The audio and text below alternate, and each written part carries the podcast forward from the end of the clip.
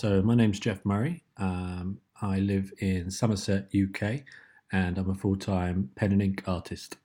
It originally started out with this uh, nature inspired maps, which then evolved into more physical continent style maps.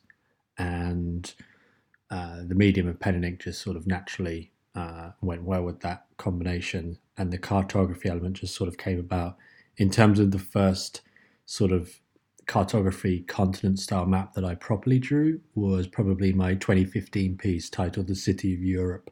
Yeah, I'd say that that was the first sort of full continent piece that I did as in terms of like a city cartography. Before then, I was doing other nature inspired continent shaped pieces, which definitely were, uh, some people relate to them still as my map series, but they're, because they're more nature inspired and the whole thing is made up of intertwined uh, fauna uh, you know, lots of different uh, leaves and natural sort of aspects with animals and things all created throughout, but there's no physical aspect to the piece that resembles an actual physical map or landmass.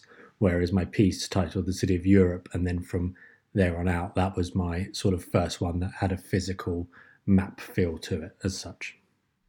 A map is something that shows uh, human made stuff. Yeah, I suppose so. I mean, I, I have drawn sort of more uh, maps that have um, majority of more more natural features in them, but um, like I said, I've, my piece, "The City of Europe," was definitely uh, it had the curvature of effect as well of the Earth, which um, with all the sort of architectural lands, landmarks throughout Europe. And then I've since done a bunch of other ones: the City of Asia, City of North America, Middle East. Australia, British Isles, etc. Um, some of them have more natural features than others, but the pieces that I was talking about before, the nature inspired maps, they didn't have, they were like the shape of a country or a continent, but they weren't uh, specifically sort of map designed. They were just that shape, and then it was made out of all the things nature inspired. So, yeah, a little bit different.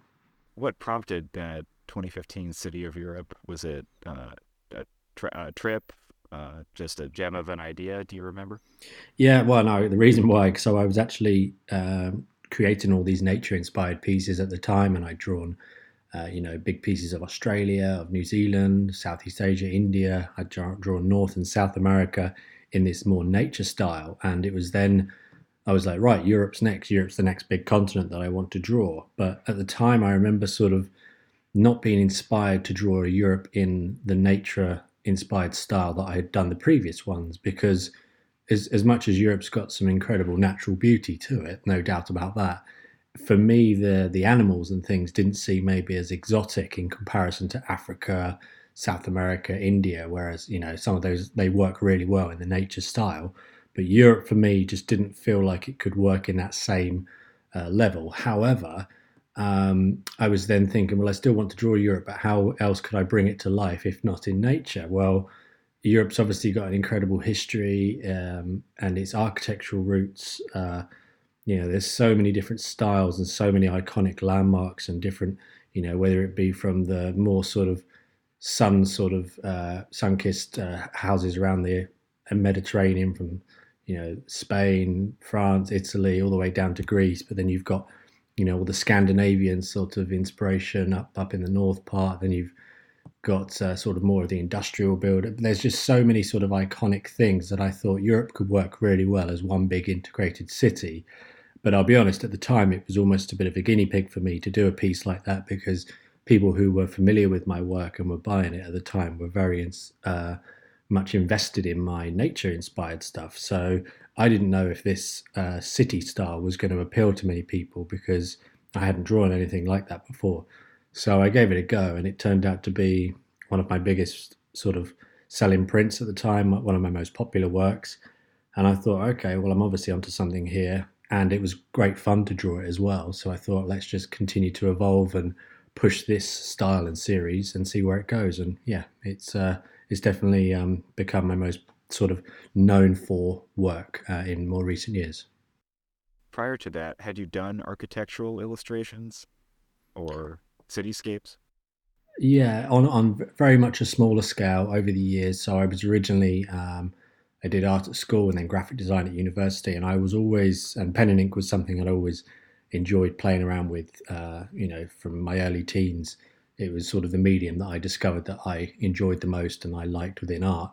And naturally, throughout school and university and college projects, um, I'd always try and bring that hand drawn element in. And often, more times than not, I would, funnily enough, uh, turn to sort of more architectural style works. And I've always been a fan of architecture anyway. So, um, and funnily enough, actually, I did want to be an architect when I was much younger, but um, I just never ended up going down that career path. And the the the sort of idea of bringing a city to life with just a pen always seemed appealing to me. But uh, you know, after my time at university, and then I ended up going traveling for many years, and on my travels, I did sort of my art for myself, and I was just drawing the odd sketch here or there. But I kind of felt on my travels, I you know should maybe be drawing things that I'm kind of seeing on my travels or inspired by. So, you know, I lived in Canada for a couple of years. I lived in France, uh, New Zealand, Australia, traveled throughout Asia. So I was very much inspired by stuff I was sort of seeing on on the road, so to speak, and a lot of nature and uh, sort of uh, mountainy landscapes. I was a skier and snowboarder, um, so uh, I used I did a few ski seasons. Um, but it was in New Zealand where I first started selling my works professionally um, just through local artisan markets and a few galleries, and that was in 2012. And in New Zealand, heavily nature inspired country, so you know that was where my theme sort of grew from there. And I did have a few previous sketches that I'd done on my travels of a few random uh, architectural based uh, pieces, but they weren't uh, my sort of known for works in my early days of my professional career. Um, so I, yes, in answer to your question, I was very much um, familiar with drawing cities and urban landscapes, um, but I'd done it almost just for myself throughout the years, and it was what I enjoyed very much when I was younger. And then I went with this more nature inspired theme, but then I've almost done a full circle and I've come back to the more physical architectural landscapes. And yeah, it's become sort of my most sort of popular uh, works that I create did you keep a kind of travelogue or diary with these illustrations, or just when it inspired you, I'm going to sit down and sketch around me? Yeah, very much. Um, I I actually kept diaries while I was on my travels. Um, originally, I wanted to just go and do straight after university. I just wanted to go to go and do a snowboard season, uh, and I went to Canada. Uh, but that ended up turning into a you know over a year and a half of living and working in Canada. And at the time on my travels, it was mostly sort of hospitality jobs, just so I could live in the coolest places on earth and get to go skiing and snowboarding every day. So, but then the sketches were almost just for myself because I always enjoyed art, you know, regardless. Um, and funny enough, actually, when I was in Canada, it was the first time I'd ever drawn on a canvas before, and it was almost like I wanted to evolve my art more than just a sketch because I always felt for me just the thing with drawing uh, and you know pen is normally pen onto paper because of the smoothness of the surface. Um, I'd never thought of the idea of drawing on canvas, but almost for me, there, there was some sort of a, a, subliminal thing that if you create a piece of art on a canvas, it's more of a piece of art rather than just a drawing or just a sketch. Maybe, you know, I, I overthought that thing too much, but I was always curious as to know what a canvas would be like. So I actually purchased a canvas while I was in Canada and randomly, fun enough, actually, going back to architecture, I did actually draw a piece of uh, New York City. Why I drew New York while I was living in the mountains in Canada, um, it was just something that came to me at the time, I'll be honest. Um, but that was actually my first ever canvas I did, and at the time it was my uh, biggest uh, original that I'd ever made. And I ended up sending the original back with a load of other belongings back to the UK um, before my time was up in Canada, and then did some more travels, and then returned home. And uh, yeah, the um, but the, but I always did keep sort of journals and diaries sort of on my travels, and then I kept all these different sketchbooks and things, and I always had a sort of small sketch pad with me throughout when I went to France and then again to Australia, Asia, New Zealand. Um, and luckily, because I'd sort of almost kept the same uh, sketchbook throughout all these years, I had this collection of all these original sketches essentially, which then when I was in New Zealand and I realised I could go on to selling them through local artisan markets, I had quite a collection on me. So, uh, which was um, ideal for sort of setting up a small little artisan pitch and then you know going from there really. And that was your uh, first selling experience? a table, open air, people passing by saying, "Hey, that's neat."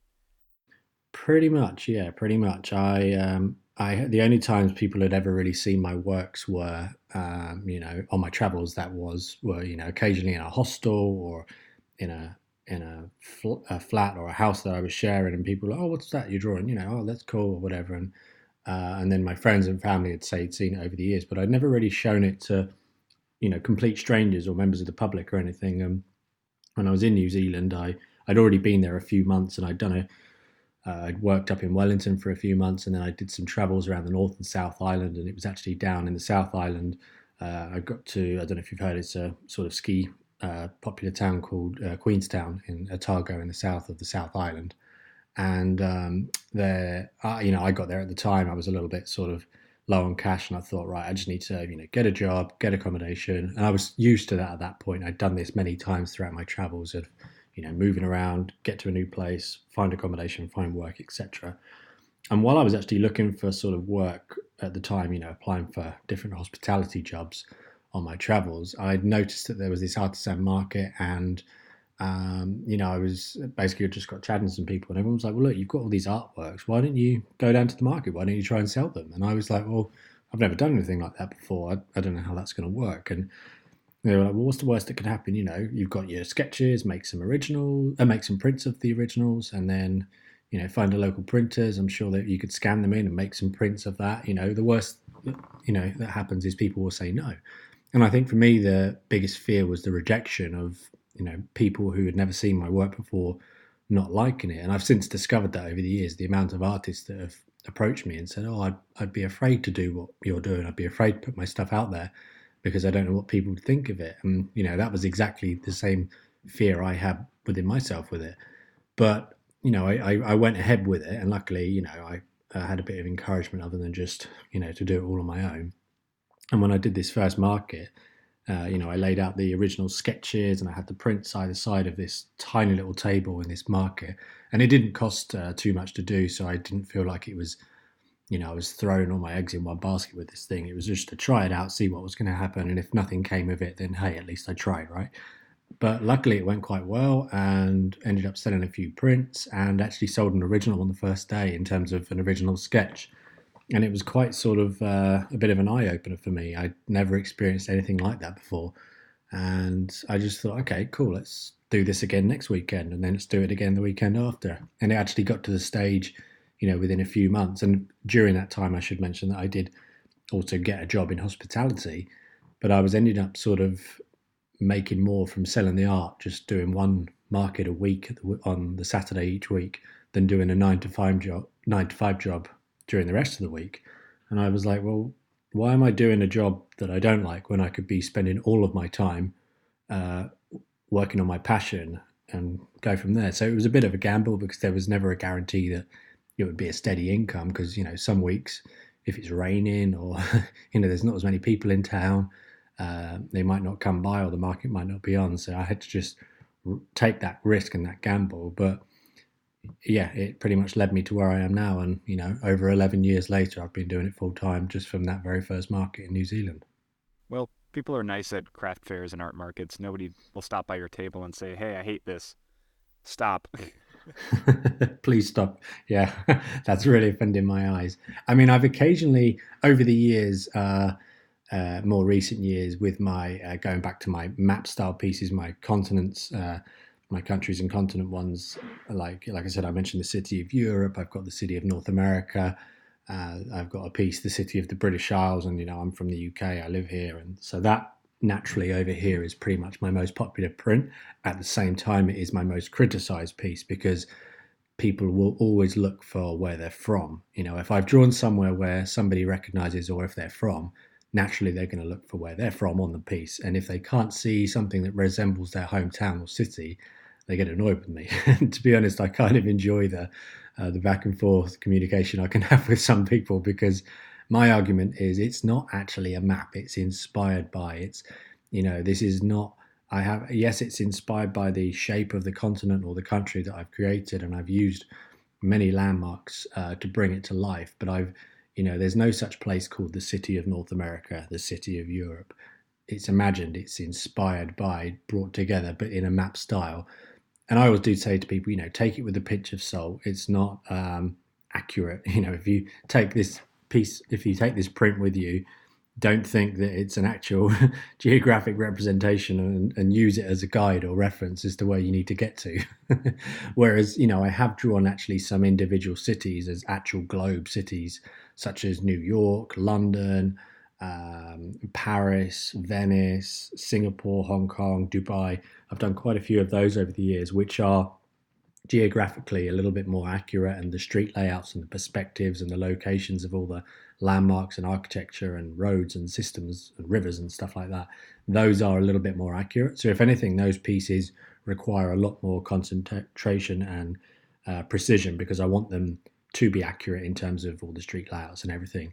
Whereas pieces like my, you know, City of Europe, City of North America, etc., they are inspired by, um, you know, with exaggerated landmarks, exaggerated features. Um, so yeah, that's kind of uh, where where the pieces differ. Yeah, they're they're not meant to be comprehensive. The impressions of a place. Exactly. Well, that's interesting. That's no different from making any other kind of map. I'm a professional cartographer, and all cartography is leaving stuff out. Yeah. Because a map with everything on it is a useless map. That'd be a one to one scale map. Yeah. And cartography is necessarily mm-hmm. about taking something big, complicated, and essentially infinite and reducing it. And that yeah. means leaving stuff out. I guess when people walk up and say, "Hey, where's my landmark? Where's the thing in my city or my town or my country?" I, I get this a lot, but sometimes people will say, "How come you haven't drawn this landmark in this city?" Uh, or haven't, how come you haven't represented my hometown or city within this piece? And my answer sometimes is, you know, look, no offense, but when I was doing my research for whatever reason, I, you know, personally didn't feel like that place had something as unique and specific for me to say, oh, I've got to include that within the piece, you know. And because I exaggerate certain landmarks and features from everywhere, everything gets a bit sort of distorted and out of proportion. You know, take for instance my piece that I was describing, the city of the British Isles. On that piece, it's I, I've exaggerated the size of London quite significantly, and that's purely because, well, for, for, for a few reasons. One, I didn't want London to be uh, condensed down to just one or two landmarks. You know, there's quite a few iconic landmarks within it. The River Thames, I knew I wanted that to be quite a big feature within the piece and almost winding through parts of it. But then there's so many little towns and cities almost surrounding London that just got almost engulfed by the size of it. Also, as well, the size of the originals that I'll create. I create originals at a few different sizes, but my country and continent ones uh, sort of I'll make them anywhere from a 24 by 36 inch canvas going up to sort of a 36 by 48 inch canvas, you know, three by four foot. Um, and that's kind of like anywhere from my medium, large up to my extra large size works. Me personally, I know other artists will work, you know, different sizes accordingly, but that's kind of where I sort of draw the line of purely because my arm can stretch so far when drawing, you know, and and drawing versus say painting. I don't know what it's like for you um, if, if, if your method's different, but me personally, I I need my hand to be fairly steady when I'm drawing up. I can't sort of be a bit flowy. It needs to almost be resting so that I can get all the intricate and fine detail. So therefore, uh, I almost need to be uh, have the canvas on like a slightly raised easel, but I need to be in a position that I'm very still and very steady so that I can concentrate and get all that intricate detail just as I want it. Uh, so therefore, I can only work as far as my arm will stretch. and so for these pieces, your maximum working size is a three by four foot canvas or sheet of paper. Yeah, I mean that's the largest I've personally gone. I've often thought about going larger just to see if I could do it because over the years, I like I said, I have worked on a slightly raised easel uh, for the canvases. It, for me personally, it does. It's, it's a very different method between drawing almost vertically versus drawing down on a flat surface.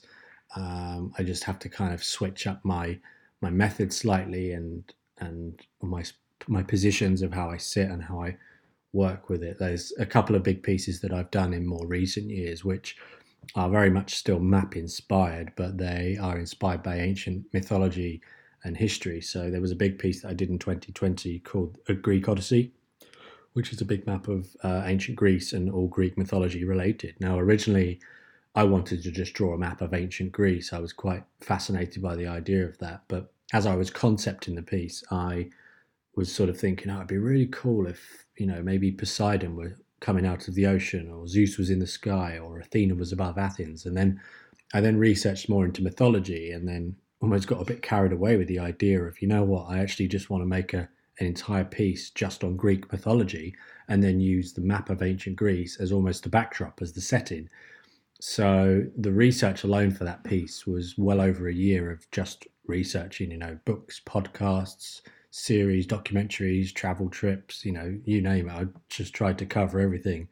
And then during 2020, um, it was actually kind of one of my it was one of my lockdown projects, and I spent close to well, it was in fact it was over a thousand hours, just under six months of pretty much solid drawing time and yeah, it's personally the piece that I'm most proud of. It's my favorite piece. It's become one of my most popular prints, and off the back of that piece, um, and it was my biggest piece to date at the time.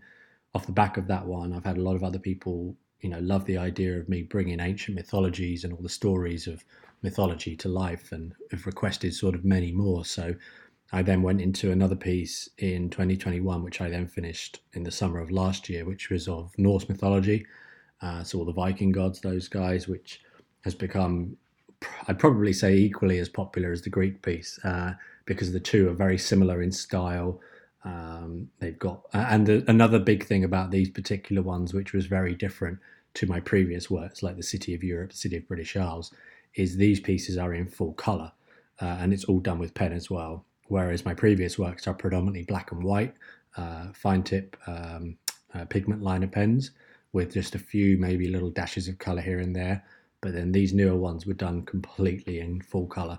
So it was a big switch up for me to do that. Um, but there was it was great fun, and I've I've definitely got a few more in the pipeline. I'm currently researching to do a similar piece on Egyptian mythology in the same style to like make a big epic trilogy, and then I think over time more will continue. I'm looking at the full color now. Is it with colored pen or colored pencil or digitally colored?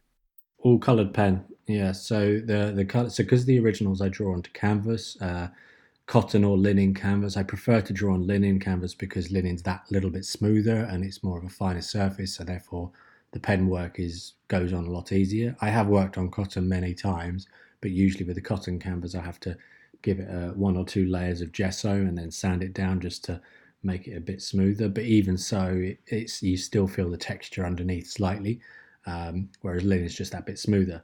But the uh, all of the pen is, uh, including the color for those particular pieces, uh, has been done yeah with pen. So the marker pens that I use, uh, Copic markers, um, they do markers. They do the uh, sketch Ciao pens as well, which uh, because the ink doesn't dry immediately onto the canvas, um, it actually allows for really cool blending and shading techniques. Um, you know, whereas on paper sometimes you get those lines uh, when you do uh, pen sketching. Uh, so yeah, that's why um, another reason why I love working on canvas. Thank you. And speaking of process, would you mind giving me an an end to end of uh, the North America pieces, like the eclectic frontier in the city of North America? I mean, I'm I'm from California and I live in New York now, so that's obviously my my what I'm looking for. You really nailed a lot of it in both pieces do you research these or your impression through your travels? Like, how do you decide what to include? You know, going back to a little bit of my travels, that's predominantly where my inspiration has come from over the years. Places that I've visited and I've lived, and people often ask, "Oh, have you been to all of these places that you've drawn?" I've been to probably seventy percent of the places that I've drawn. You know, I've been to North America many times, but I haven't been to every single part of North America. There's a fair bit of it to cover, uh, but I've been to enough of it to know almost to feel I I can uh, uh, bring that piece to life. So like the eclectic frontier one, like I said, that's the nature piece, and that um, just came down to a bit more research. That particular piece um, as well, the the fauna throughout the piece, I've actually sort of changed. So down towards more central uh, America, like um, you know Belize, um, Panama, all those countries, it's more of a tropical feel. And then as it progresses up towards where Mexico and Texas are, there's a few more sort of like cactus, deserty style uh, faunas. And then as it then gets a little bit more up into the, the mid uh, uh, states and where the Appalachians were and where the Rockies are, it turns into more of an alpine style fauna. It's a real subtle thing that I tried to blend throughout. And then as it gets up to the north parts of Canada and Alaska, I've started to put sort of more snow and ice capped uh, areas on the fauna just to give it a nice um, feel throughout that I've actually you know done my research on the uh, what the different sort of uh, natural aspects would be, and then of course included all the animals. Some of the animals I've uh, exaggerated um, in terms of uh, their you know their um, domain area or roughly where their sort of uh, area would be, but then then going to the city of the North America piece, you know, that came off the back of me making my Europe piece, the Asia one, the Japan one, and the North America one. Now, at the time when I made that piece in 2016, um, the I had be I'd lived in Canada, uh, like I said, and I'd since visited Canada before that trip. So I I felt like I'd you know almost done the research for being able to draw Canada, and I'd been to the states quite a few times. I'd done uh, trips throughout California uh, many times. Um, I'd been to parts of uh, I've been to I've been on snowboard trips to uh, Colorado. I'd been to Miami, to New York. So I'd, I felt like I'd been to a fair few uh, places for me to say I, I, generally know how I want this piece to look. But then, you know, places that I hadn't been in um, North America, such as, um, you know, I haven't been to Mexico, but then in the States, I hadn't been to Texas, hadn't been to New Orleans, hadn't been to St. Louis, but I was familiar that of what those places were. So that's when a bit of research comes into play. Uh, so it is inspired by travel, but of course, I'm not going to leave the areas blank, you know, like to be continued once I go there. um, so that's when, yeah, research will come into play for those areas.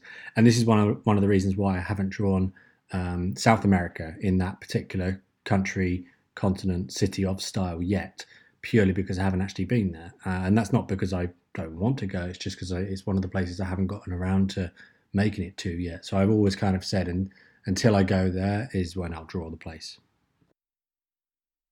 Well, that's fair. Got to lay eyes on it to get an impression first. Exactly. I mean, I could research and you know and, and ask people who have been there and, and do a rough idea, but I know for me personally, it wouldn't feel as authentic, and I wouldn't want to lie to myself in drawing somewhere that I know I haven't been ultimately. Um, so yeah, uh, all of my pieces have have got some form of a connection with me personally to them, whether it's whether I've lived there, I've worked there, I've travelled there, uh, you know, a little bit, a lot of it, some form of it has got a connection to me personally. Um, but then there's some places, yeah, I haven't uh, touched, uh, set foot in. So, yeah, that's why. And since you've been everywhere and drawn so many places, is there anywhere that you have been drawn to repeatedly that became a subject more than once? Uh, definitely. I mean, certain places, uh, New York, funny enough, uh, you'll see on my website, I've actually drawn New York multiple times in different styles, and then it features in my North America map. But uh, you know, it's it's an architect's dream. That place, it's just it's crazy. New York, I love it. I've always loved it since I was a kid. So naturally, I've drawn it a few times, uh, and I'll probably end up drawing it again at some point in a completely different style. Um, but yeah, I mean, architecturally, uh, certain places in Europe, you know, uh, uh, myself and my wife, we've been to um, uh, Venice many times. Uh, we, it's one of our favourite places in Europe to visit. Um, and I'll continue always going to certain places. Um, Greece is another one, just because of its history and stuff. But when I was in on my travels, uh, there was definitely a few places that I particularly loved and would happily go to again, which eh, one of my favorite places, funnily enough, which doesn't relate so much to my physical architectural works, is uh, Nepal. Um, I love Nepal. I thought it was an incredible country, but it features in one a couple of my pieces. It features in my Magical India piece, uh, sort of on the horizon of uh, the top part of India. I've sort of included Nepal up there, and then also my piece, The City of Asia, which uh, it also features as well. Um, but yeah, there's many places that I'm always inspired by. Italy, uh, probably Italy is one of my favorite European countries to continue to just visit, and a combination of its architecture, its history, its landscapes, its food. I, I, don't really bring food too much into my works, but you know that's more of a uh, just a me thing. you can't not love Italian. Looking at some of your New York works and how you've reimagined the geometry of Manhattan from a like a, a plane to a spiral to an anamorphic globe. For it, the technical side, are you working off of uh, aerial imagery or pictures of the facades? Because the geography is correct and the architecture is correct, and it's hard to do both. Uh, essentially, what's your secret? How do you get all this in here? Yeah, I mean, referencing um, uh, all of the things that you mentioned there, you know, of course. So New York, it's a place I've been to many times. You're obviously familiar with it. You lived there. We can all picture in our heads what the Empire State Building looks like, what the uh, Statue of Liberty looks like, what the Brooklyn Bridge looks like. But to get it looking, you know, like I want it to look, so that people exactly know what it looks like, of course, I'm going to reference uh, an actual image of it. So whether that be a photograph, maps of it, street layouts. Uh, one big thing, and a lot of people sort of, oh, do you use this? And I use it to help me map out, which is Google Earth. Uh, sometimes that's really handy uh, to understand what street layouts look like in comparison to the perspective of buildings, because Google Earth these days it's got it brings all the 3D buildings to life, so it's quite handy, and particularly if there's newer, updated buildings now, my piece that is literally titled New York that I did in 2019, which is the globe shaped one that uh, focuses on the downtown area of Manhattan. Now, that was actually a commission project uh, for a client that year that had um, literally seen my works and he wanted me to create a piece of New York focused on the downtown area of Manhattan. Uh, the reason being is because he actually lives about two or three blocks away from uh, uh, Ground Zero. So he specifically said he wanted where he lived in the foreground. So that's how that piece came to be. But as I was creating that piece, there was a lot of new sky rises, uh, you know, skyscrapers being built at the time that were, from what I could tell at the time, currently under construction. So, you know, I was asking the client, you know, do, you know, I've got a bit of a dilemma here. As I'm making this piece, I can see clearly from, you know, my research that you've got a building here, you've got a building there, you've got a bridge there that is currently under construction do you want me to draw it in the piece either uh, halfway constructed? Do you want me to draw it completed? Do you not want me to include it? You know, and he was kind of like fairly flexible and said, look, you know, whatever you think would work best, uh, you know, go with sort of go with your heart on this one. Um, and I kind of because a, a lot of these um, buildings these days have got great, uh, you know, artist impressions of what it should or will look like. Hopefully, once complete. I kind of, and a lot of them were like mid construction. So I thought, okay, you know, it's going to hopefully end up looking a lot like what the artist impression has done according to the website of the, the building or whatever it be. So I ended up just improvising and thought I'll draw them complete because in the next six months, in the next 12 months, two years, whatever it be, that particular building will be complete. Um, so yeah, I ended up um, just not making them up, but just drawing buildings that weren't fully complete yet at the time, just because I knew, you know, this was a piece now I made four years ago. So hopefully all of those um, buildings are now complete. But, you know, New York being a very progressive city, as, as you'll probably be aware, there's probably another 20 or 30 new buildings with scaffolding and cranes and all construction sites. Like they're building another new one here and a new one there. So it's a piece that no doubt I'll have to draw again at some point, an updated version. There was always a new one sprouting up. You nailed it. For this geometric perspective, I'm not an illustrator, so uh, I've got nothing but ignorant questions. It's like, okay, I'm going to pick a perspective and then uh, sketch out all the buildings radiating from there and then fill in details, or do you just go, okay, starting with ground zero, I'm going to finish ground zero completely and then work out radially from there. How do you block this out essentially? Yeah, I mean, I, sh- I should have maybe mentioned this at the beginning of the, the interview, but the one theme that continues throughout all of my work is perspective. I've always, ever since I was a child, always loved perspective. I think uh, I remember a, a really early uh, art class at school when I was a kid that the teacher taught us about perspective and vanishing points. If you make one dot on the page and then draw all of the lines to that point, that will be your vanishing point. That's the horizon. Um, and I've always sort of been fascinated by that idea. So, with these uh, particular cityscapes, the New York one, you know, that is a piece that is requiring like multiple, multiple perspectives going at all different angles because uh, you know, I'm drawing a, a fisheye essentially, where the foreground is in the middle and the horizon is all around the edge in a globe style. So I'm, you know, trying the main center point. So all the vertical lines leading back down to Earth are, of course, going to that very center point. And for that reason, I always start with these pieces, the original works, with something in the foreground. So therefore, I'll always start in the middle uh, and I literally expand my way out. So yes, I started with uh, uh the 9/11 uh, memorial site and then just uh, expanded out from there. But I do, to be honest, some of my pieces I I switch up the styles a bit. Like the New York one, I can tell you that I literally drew all of the detail as detailed as you see it now, sort of bit by bit. I draw yeah 9-11 and then i draw a few of the surrounding buildings then the windows and then a few more buildings then the windows and the shadows and the details. And then i draw the whole thing like that and then at the end i did the color whereas uh, some pieces such as my greek piece the greek odyssey map uh, i literally did every little bit of detail as i went including the color uh, and the norse piece as well just the color as i went. And but then I, you know, there's a few uh, newer works that I've done where I would do all the pen and pen and ink work again, all of the outlines, and then the color afterwards. So it really, uh, some pieces I kind of switch up the style a little bit, but the perspectives I definitely um, work out in advance.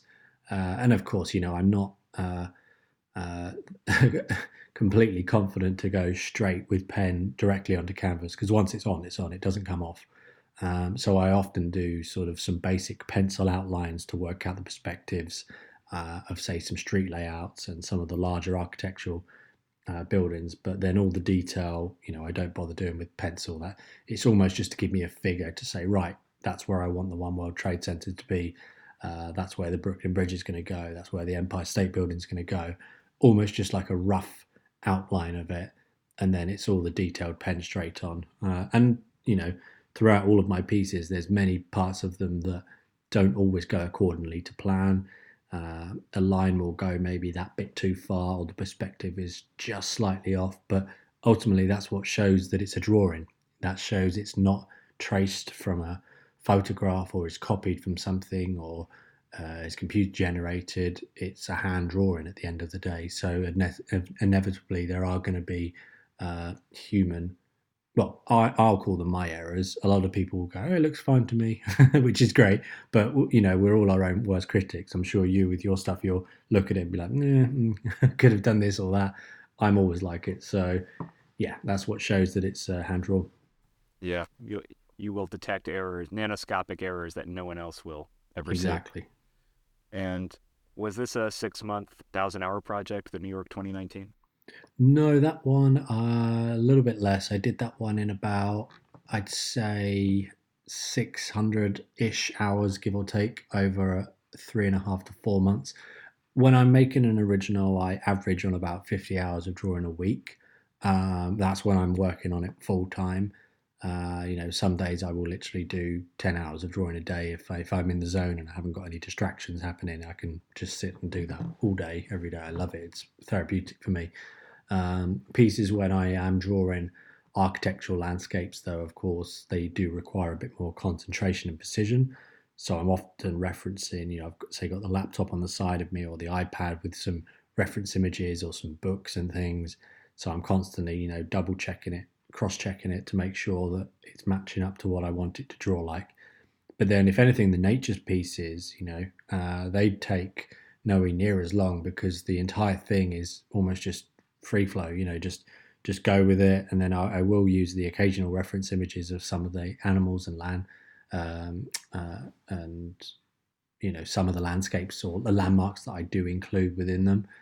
Uh, but generally, it's a constant just to draw without actually having to reference much, uh, other than what I, I, you know, referencing the previous part of the drawing. You know, that that's how that leaf looked.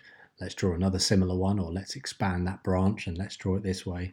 Um, and, and, funnily enough, actually, the Norse mythology piece, um, uh, I'm not sure if you've seen that one yet on the site, but it's very much uh, uh, uh more of a fantasy style uh, piece because it very much, Norse mythology very much takes place in the imagination, whereas Greek mythology, Egyptian mythology takes place very much in the the real physical world of Greece and Egypt.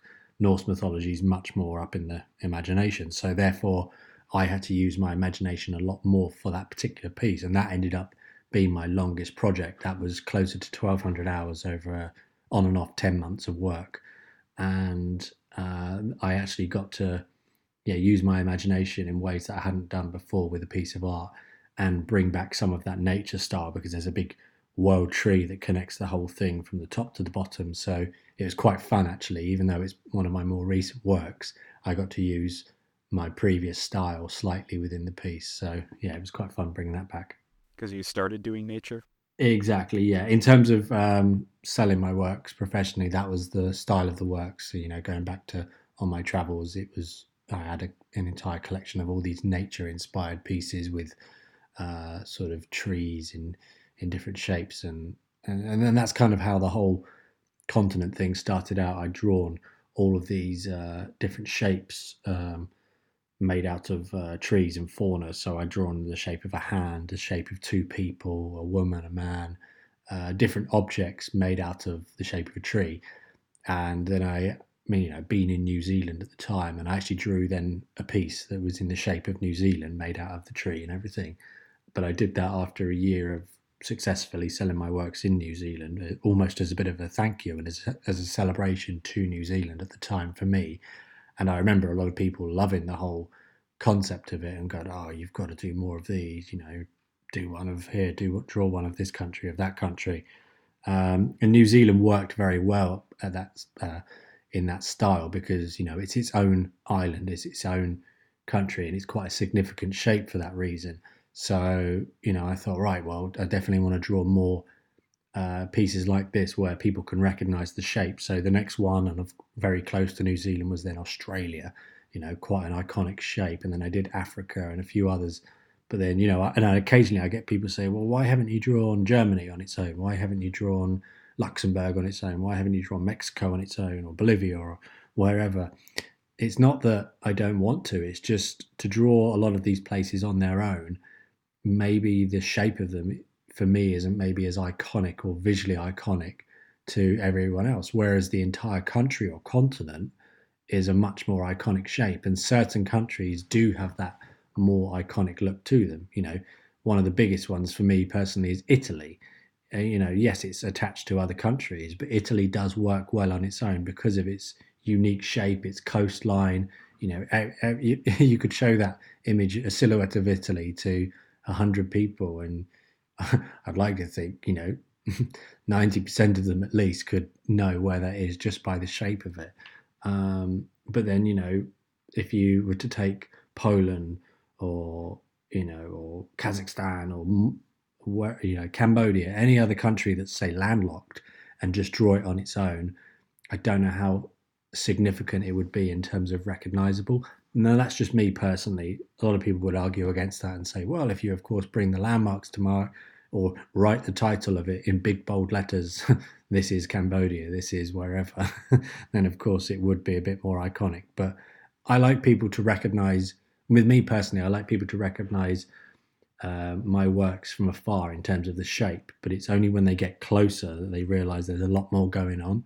Um, you know, the North America one, people often will see that shape from afar and be like, oh, that's North America. But when they get close, they're like, oh, wow, I didn't realize it was full of all these crazy details. You know, so that's kind of what I've always, and the slogan within my work is look closer, is in hopefully you can recognize the shape from afar, but it is only when you get closer you realize there's a lot more than meets the eye. Yeah. Here's the gross shape of the landmass, the macro scale. And then once you put your nose in it, you think, oh, wow, this is just detail all the way down. Yeah. And I try to literally go like as minute detail as possible with some things. Like I really try to push it and, and really, if, if people are looking, they'll always try and uh, find something. And some of my pieces, like my big continent pieces, I often come up with like a hidden gems list of all the things that I'll try and hide within the piece, and I'll give that to um, you know people with one of those pieces, and then it's purely if, for their own education, uh, entertainment purposes, and education if they want to know some of the stuff that I've hidden throughout, or if uh, some of the pieces feature a guide, like my Greek and Norse mythology ones. I include a guide that comes with those pieces, saying about all the different gods and goddesses and all the locations of where the myths took place or what that particular location is is where you know what what happened there. So just because I figured I've done all the research, maybe it would be nice if people uh, would like to know a little bit about it as well. Well, like a scavenger hunt or reference reference piece, you can you can learn something here. Exactly. Because these pieces are so elaborate and take so long, have you had any that you got 300 hours into and thought this isn't working and had to stop? um, there's definitely been a few pieces that uh, have proven a bit of a challenge along the way, or I've had maybe a bit of a a block of some description, or something didn't quite uh, feel like it was going how I wanted. But never have I stopped a project. I've always um, started it and finished it, no matter what. And I'll, you know, there's definitely a few pieces that uh, didn't quite go how I planned or I wasn't as proud of by the time I finished them or the idea didn't fully come out exactly how I hoped. But then there's a lot of pieces, uh, more than less than that I'm happy with or turned out even better than I hoped. You know, like I said, you know, going back to my Greek piece, it's a piece that, uh, you know, I'm so proud of. You know, it's, it's a piece I don't know if I'd ever actually want to sell the original because I, you know, I personally love it that much. It was just such a joy to create. And even though I know there's a few things in it that if I were to say draw it again or do it again, I know I would do differently. At the same time, it is for me a perfect piece. It's a piece that I wouldn't change at the same time because I I love it that much. Um, you know, my style has come. It, it, my style is always evolving and changing. So, you know, even if I were to draw it again, it probably would be slightly different. I've picked up on a few different techniques over the last couple of years since I made that piece. So I would say draw that slightly differently or pull that here or position that there or add a little bit more shading or light effects on this area. But uh, I know it's a piece for what I did at the time. I'm so, you know, happy how it turned out. I'm proud of. Um, yeah. Nice. Speaking of redos or big projects, do you have any thousand yard long term projects in mind? Say, I cleared your docket for a year And you thought, oh, I finally get to do X. Do you have anything like that in mind? Well, I mean, technically, the Greek piece was one of those pieces. It was a piece that I had penciled in my mind for quite a few years, actually. And I was on and off doing the research for a few years and then got into the research properly. But it was 2020 happened, and funnily enough, it was like, you know, because normally I'm doing art fairs and exhibitions every few months, and I sell my works regularly where I live in Bath. Uh, uh, but you know 2020 happened all my shows either got postponed or cancelled uh, i wasn't allowed to sell my works out in public in the public space in bath. I only had my website. So i was like right well i've literally just got myself in the studio here. What can i do? You know what? I'm going to make my greek piece. So that kind of was uh, one of the passion projects. Uh, you know and off the back of that i want to make more of these big ones the egyptian piece as i mentioned and a few others there is one big particular piece that I do have, uh, you know, the, the thousand yard uh, stale one that you were saying, like, you know, if you just said, I'm going to clear your calendar for a year for you to create one piece. Now, there is a big piece that I do have in mind that I almost want to, uh, uh eh, I don't want to reveal too much about it. I mean, it's still, it's still along the lines of architecture and, and my styles of perspective and all those things, but it's a particular piece that, um, I've almost been it's the whole saving for a rainy day kind of thing once I've got all of my other big ones out of the way because I kind of feel it's a particular piece that if I do that one and if it if it proves say popular it might be a new take and theme and style within my works moving forward. Um, it will still be with pen and ink it will still be a lot of the same uh, aspects that I always do but there's just a particular certain thing about it which yeah, I kind of don't want to reveal too much just because I almost want it to be a bit of a surprise when I do it. And to be honest, you know, it might be something that would be a total flop, and a lot of people would be like, "Oh, okay, yeah, that looks cool, but yeah, I still prefer your old stuff." um, but yeah, it's uh, that's that's another sort of uh, back burner project, and I, will be honest, I've had the the idea for quite a few years. I've almost got it all pre mapped out because uh, some people often say, well, why don't you just you know work on it on the side in between projects? But for me, I like to start a piece, work on that one, and then finish it before I move on to a next. So this one, I will have to, I say, get out, get my other pieces out the way first, you know, but I will almost have to schedule in, and I think it would probably be a piece that could take up to one year to complete. Uh, so yeah, ideally, I'd like it to happen in the next few years, but if I get you know bogged down with other pieces or people commission me and stuff, then you know it might not happen for quite a few more years. well, looking forward to that one, whatever it is. I, I understand. I wouldn't want to jinx it either. No, that's okay. and do you have a gallerist, or is it just you uh, printing, shipping, getting these out there, showing them? Just me, pretty much. Uh, you know, my wife helps me sort of, you know, with different things here and there, whether it be some admin bits, and occasionally when I do art fairs and exhibitions, uh, she comes along and helps me with those. But uh, yeah, I've got where we live. Um, I've got kind of a gallery space almost set up from home where people can come see the original works if they want to. And then I, like I said, I sell my works regularly in the city of Bath, where I have an outdoor pitch, and very similar to the style how I started selling my works when I was in New Zealand. But these days, it's more of a permanent uh, pitch. You know, I technically I can showcase and sell my works there seven days a week, but I do, you know, thankfully have the flexibility that I don't have to be present there every day. So I, I kind of divide my time between making the art and selling the art. Uh, and definitely different times of the year are busier than others for um, selling the work. You know, as we are now approaching summer uh, in the northern hemisphere, it's it's a great time to be spending more time physically in the city selling my works uh, versus say making the art. Whereas then come autumn, it will quieten down a bit. That's often a good time for me to then be sort of spending more time in the studio. But then uh, Christmas time is an exceedingly busy time, uh, you know, physically at the uh, market space. And then in the new year, up until about now, is normally good sort of studio time for me. Um, but you know, inevitably, I will be. You know, I'm always going to get those days where I'm, I'm not say at the market or I'm back here for whatever reason, and I'll I'll want to crack on and draw. You know, I'm I've already been concepting and mapping out how I want this new Egyptian mythology piece. And to be honest, I would like to do nothing more than just sit in the studio and create that piece all summer.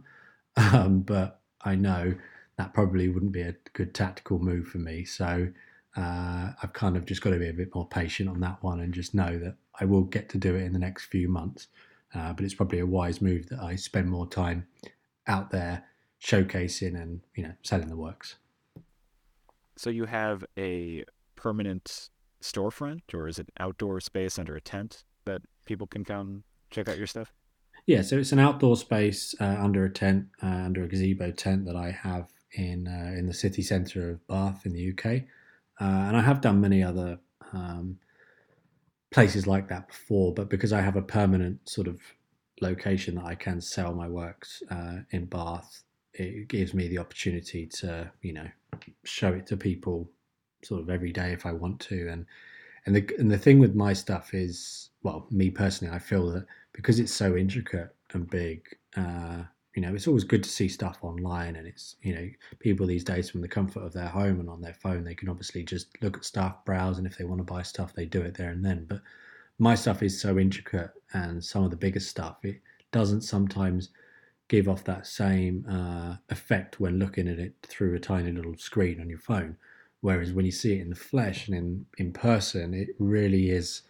Uh, you know, it, it's a whole different experience. It's like seeing a movie at home versus seeing it at the cinema. It's a whole different experience, and and you know, nine times out of ten, the people that buy on the spot are people that have never seen my work before, and they're seeing it in the flesh and they've stopped by, and you know they're visualizing what it could look like in their home. And because I sell my affordable art as well, so I sell my prints. I say paper prints, uh, ranging in different sizes, and then fine art canvas prints and limited edition canvases, and then original works. In Bath, I'll always sell and advertise the affordable art with the opportunity for people to buy limited edition works and, of course, originals. But I don't generally rely on that as much because if I were to rely on just my original works, I'd either have to, you know, probably have another job or uh, reduce them in price significantly because, you know, not everybody's got uh, you know that that sort of um, leisurely cash, just being able to afford such you know luxury items. Essentially, that's what my art is. It's not a uh, it's not an essential item. It's a, it's a luxury item. So if people can afford it, uh, you know, great. But you can't sort of they don't need it in their lives. It's just if they want it and if they can afford it. So ideally, I like to make it affordable for them by giving them the opportunity of, say, owning a print of the Greek piece where I've got the original priced, you know, at a certain price, and then you've got the limited edition canvases, but then you can get it as a paper print, reduced in size and therefore in price, uh, and still have a piece of it on your wall. that's ideal. You get the, the high and the low. Exactly. And I just love that you have your own gallery or retail space because that's the most fun commerce I've ever done was, you know, taking my stuff out under a tent and, mm. you hmm. know, showing it to people because yeah, you can see how people react to it. Some people give you a polite nod and some will hang out for 20 minutes just putting their face in it. Yeah, it's re- it's a really nice feeling when you get those people that are just doing whatever they're doing throughout their day, you know, and then they just stop and look at it. Uh, and even if they don't like it, you know, if they just stop and look and they don't like it, I love the fact that it's made them stop. It's it's it's a feeling that has never left me, has never uh, got um, you know uh, boring. I've I've loved it every time seeing, and I think maybe because that's how I started selling my works. Like I said, at markets in New Zealand, it was that same feeling I had back then of complete strangers going about their day and then just stopping and looking at something that I'd created, uh, and if they like it, that's of course the icing on the cake. Yeah, something that they never would have encountered if you didn't put it in front of them. Exactly, exactly. Totally unique. You're creating a, a, a totally novel experience. And sometimes people are like, I want to see that at home every day. Well, and that's it. And that's when I'm like, well, if you know, if you like it, you can buy a print of it. You can take it home with you. You can have a piece of it on your wall, and then you can enjoy it there. And you know, and, and not everyone, you know, art's is such a subjective thing, and you know, not everyone will like what I create. And it's the same with music, the same with film. You know, some things are always going to be more popular than others. But I'm very grateful for the people that do like my work, you know, and that do purchase prints of it and my works, whether they buy a, a small paper print right up to one of my most valuable originals. The fact is, they've still invested in me and my art. They've still liked what I've created, and they want to put a piece of that in their home and on their wall. And uh, you know, that always means the world to me. I mean, it keeps a roof over my head and a smile on my face, so I cannot complain at all. That's wonderful. Well, Jeff, I won't keep you much longer, but uh, one question I like to ask of all my guests is Are there any map makers or artists, living or dead, that people should check out? I, funny enough, I did a uh, an interview uh, about two years ago uh, with a map maker, map called Eve and of the life of me, I can't remember her surname.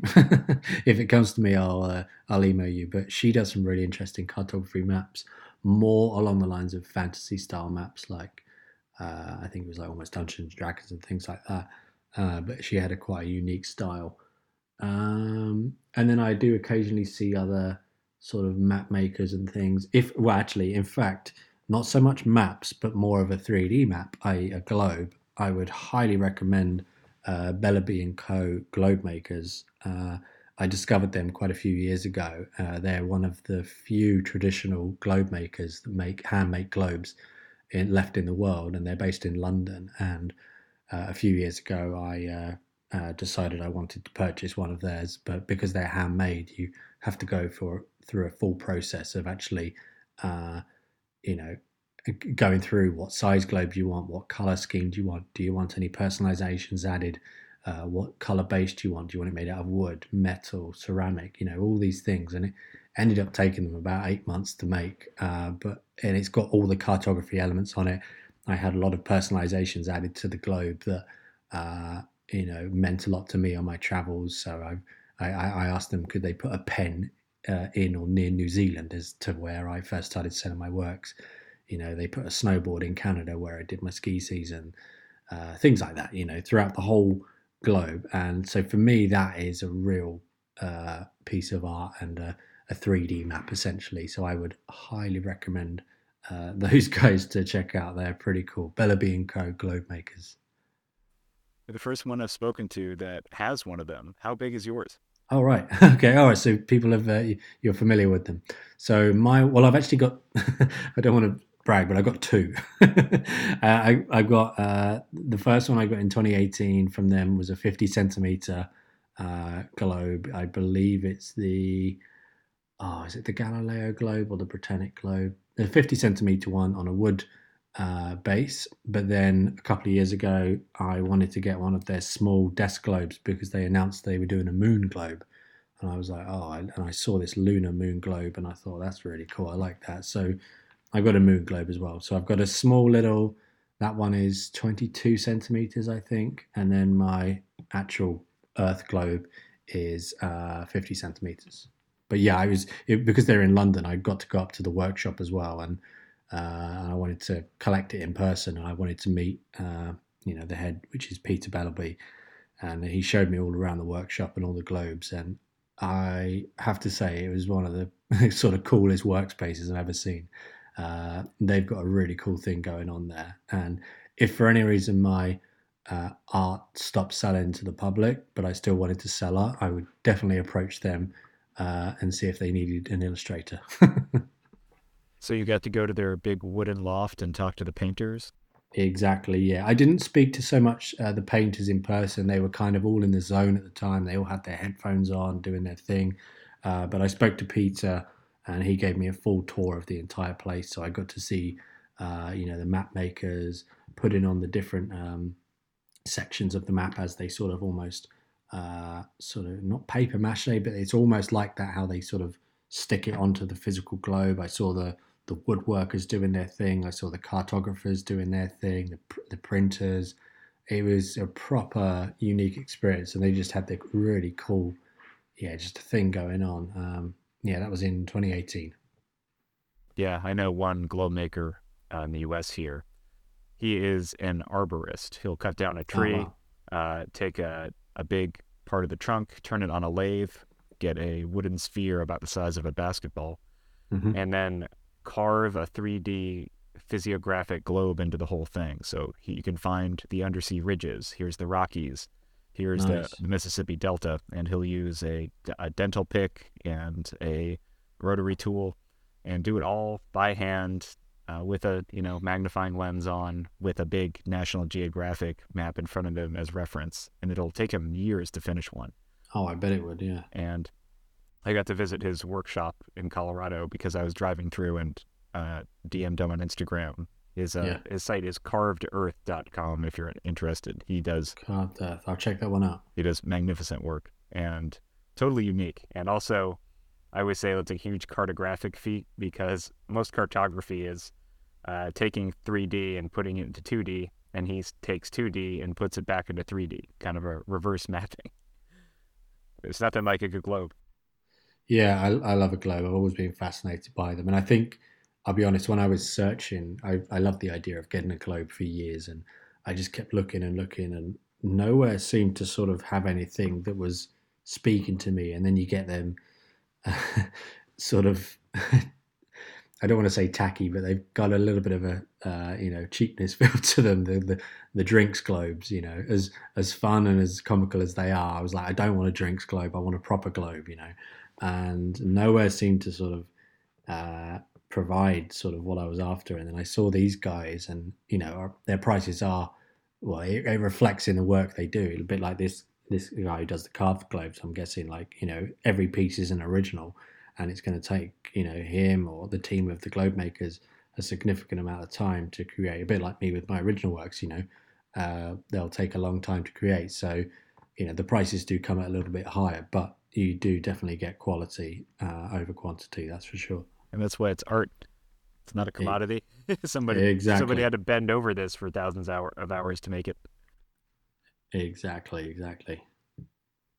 Well, thanks so much for uh, talking to me, Jeff. This has been so illuminating. I feel like I have some idea of how the magic happens. No, I appreciate it. No, thank you very much for the time and thanks for your patience on uh, being able to rearrange the call. And I hope you have a wonderful day. I don't know if today is a 10 hour drawing day or a go talk to people in the booth day, but either sounds good. That's all good. Yeah, that's, I'm actually, because uh, I've got a show next week in Taiwan, uh, funny enough. So I'm, this week is all kind of like prep week for me. I'm just making sure I've got all the artworks boxed up, uh, my signage, uh, making sure everything's going to get to the hotel and then to the art show all in time. So yeah, it's more of a preparation week for me. Hope that logistics goes well and have a great time in Taiwan. Thank you very much, and likewise, I hope you have a great day ahead. And yeah, look forward to hearing from you again soon.